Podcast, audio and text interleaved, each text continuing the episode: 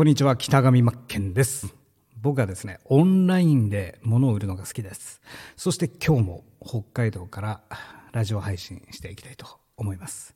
今日はですね、まあオンラインビジネスに特化したラジオ配信なんですけども、まあ、オンラインビジネスの全体像を把握しようというテーマでちょっとお話ししようかなと思っていて、まあ、僕たち提供者側だとして、やっぱり物を売りたいですね。自分の商品やサービス。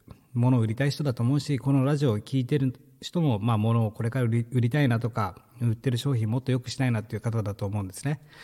で、やはり、こう、オンライン販売で、えー提供者側になってくると、えー聞く言葉が、マーケティングっていう言葉を聞くかなと思うんですね。で、やっぱり、このオンラインビジネスでは、最終的にこのマーケティングというものは切っても切れない縁になってくるんですけども、もちろん、あれですよ。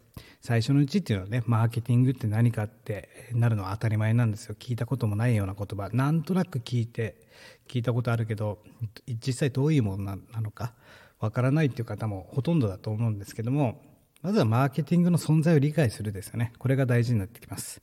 まあ、そのマーケティングっていうのを簡単に言うと、まあ、本当に簡単に言うとですけども、まあえーマーケティングをすることによって自動的に売れるよということができるってことなんですね。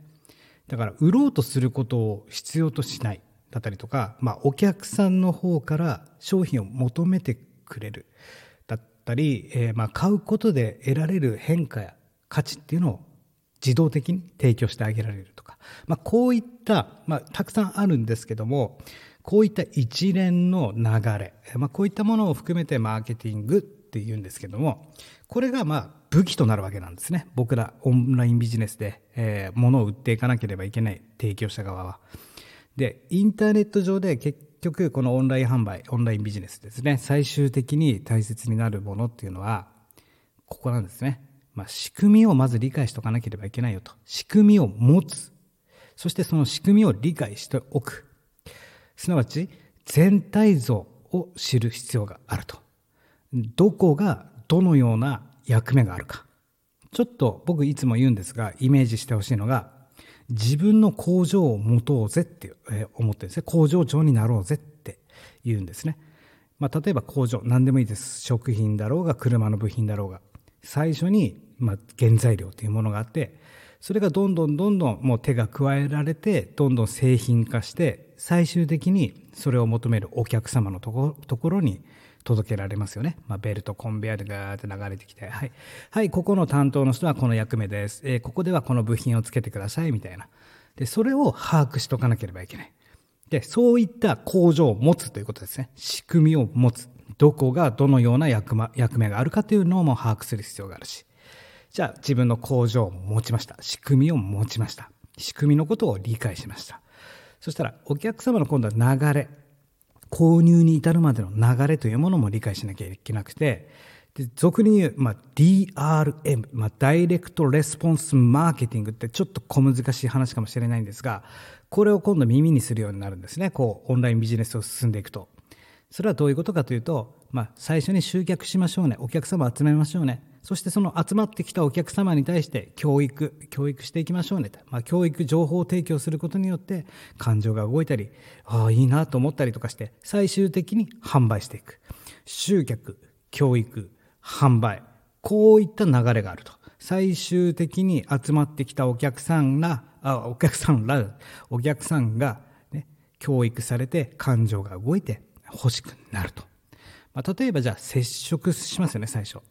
じゃあ、オンラインビジネスで、っていうかオンライン販売で、えー接触する部分をちょっと意識して考えてほしいんですけども、大体まあ SNS だったりとか、何かのアプリとかですよね。まあ、Amazon で商品を買うんだったら Amazon っていうアプリをタップして、で、その中で検索して買ったりとか。じゃあ SNS だったら Twitter とか、まあ、YouTube とかそういうのを見ていて、なんだこの商品いいなって興味が湧いたりとか。最初の基盤、そこで大事になってくるのが、じゃあ僕たち提供者側は基盤を持ってこなきゃいけないですね。そういうふうに SNS から入ってきた人、まあ、ア Amazon のアプリで言えば何でもいいんですけども、Google 検索でもいいんですが、その時にやっぱり持っておかなければいけないものって何者かっていうプロフィールだったりとか、まあ、何をやってる人なのかということですよね。はっきりとした受け皿。これを最初に用意しとかなきゃいけないですね。最初に土台をそこの部分は最低限度というかもう絶対ですよね。これは完成させておかなければいけないと。で、仕組み自体というのは変わらないんですよ。あなたの工場に、ね、あなたの工場のことを知るわけです、お客様というのは。で、そこから初めて知りました。で、どんどんどんどん、あ、すごいこの魅力的なあの工場だな。あ、この工場で作られてるんだって工場見学に来るわけですよ。そして出来上がった製品を食べたりとかね、手にしたりするっていう。仕組み自体は変わらないんです。接触して、そこから感情が動いて買うっていう。この流れは変わらないよってことなんです。じゃあちょっと話は変わりますが、育成するっていう部分、じゃあどうするかというと、まあもちろん情報提供していかなければいけないですよね。信頼構築をしていかなければいけないですね。じゃあ育成の部分っていうのはどうしていくかというと、やっぱり悩みの解決だったりとか、そのお客様にとってプラスになる情報を発信していかなければいけないし、それって感情を動かしてあげるものじゃなきゃいけないですね。なぜかというと、目的というのは、もう商品を販売することだから。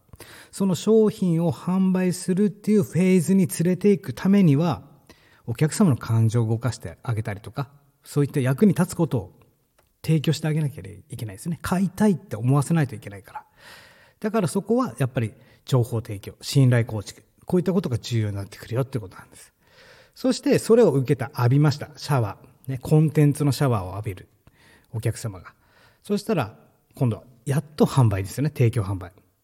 で、イメージ的に考えてほしいのが、ね、ただ自分の商品、サービスを出せば売れると思っている人たちがこの世の中多いんですよ。ね。売れるわけない。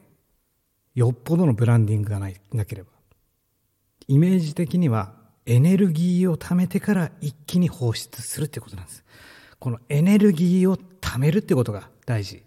お客様にエネルギーを与えてあげるということですよね。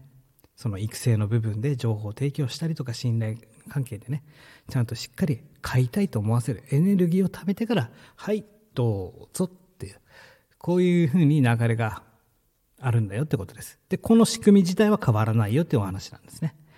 で、最初の接点がやはり重要になってくるなと、僕も今まで、えこれまでオンライン販売やってきて思うんですよ。この最初のつかみ、キャッチ、出会いですよね。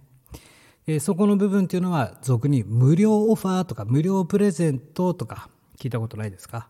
よくですね、こういった無料相談受付中とか、今だったらこれをプレゼントしますよとか、ありますよね。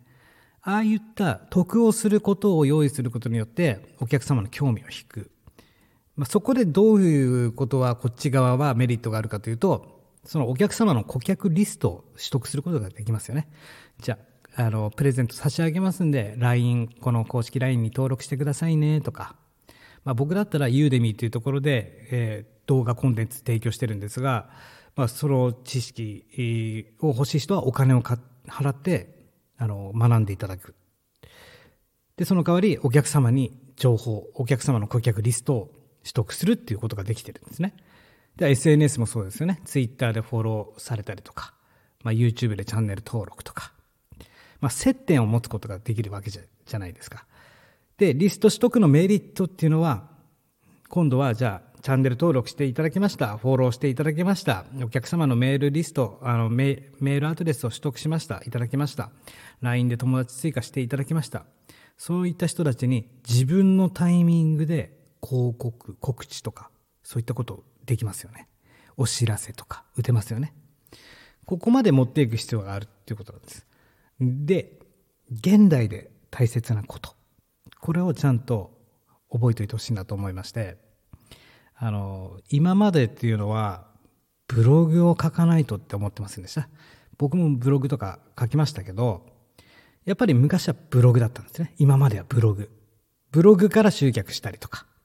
けど今はこの通り音声の時代なんだよってことなんですね。この音声配信を最大限活用することが大切なんだよっていうのを今日一番言いたいんですよ。で、じゃあブログ記事書きました。お客様がそれ読みます。見込み客となる人がですよ。何か悩みの解決の記事を読んだりとかして。で、読み込まないことには、その人の人間性っていうのはわかんないじゃないですか。その人がどういった声してるんだろうかなんてわからないですよね。一方、じゃあ、音声。こうやって声を聞くことで、あ、この人はこういうことを話そうとしてんだな、こういう感じなんだなっていうのがダイレクトに伝わりますよね。じゃあもっとわかりやすく言うと、じゃあ今のこの僕が喋ってること、実はブログ記事をそのまま読んでるものだとしたらどうですか？ね？ただただブログの記事を読むよりは、こうやって音声、声で聞いた方が伝わりますよね。だから、音声配信を最大限活用していくっていうのが今後大事になってくるよってことなんです。でですよ、音声の仕組みっていうものをちゃんと使わなければいけなくて、じゃあ今までブログを書かないといけない、集客するのにブログを書きましょう。じゃあそこに必要になってくるのってライティングのスキル、コピーライティングのスキルじゃないですか。じゃあ音声は何と？必要なスキルっていうのはやっぱり発声だったりとか、声の出し方だったりとか、話すペースだったりとか、まあ、その人の味っていうものがプラスアルファでスパイスされますよね。まあ、そこがいいところかなと思ってます。で、人によっては、まあ、この人の声が嫌いだとか、まあ、苦手だとかあると思うんですよ。まあ、そこら辺はちょっと若干デメリデデメリットになるかもしれないんですけども、けどそんなの別にデメリットのうちに入らないなとは思うんですね。なぜかというと、文字より音声の方が生きてるから。僕はそう思ってます。ということで、音声を活用していくべきなんじゃないでしょうか。しかも、ブログとかそういうのプラスアルファでやるなとは言いませんが、ブログプラスアルファ音声だと破壊力はでかいと思いますが、ブログだけやるというよりは、音声を使ってこのマーケティングをしていったらいいんじゃないかなって僕は思っております。ということで、オンライン販売、オンラインビジネスで必要なことはまず全体像の把握です。仕組み、どこがどのような役目があるのか。そして情報発信ですよね。そう思ってます。ということでお互い頑張っていきましょう。北上真剣でした。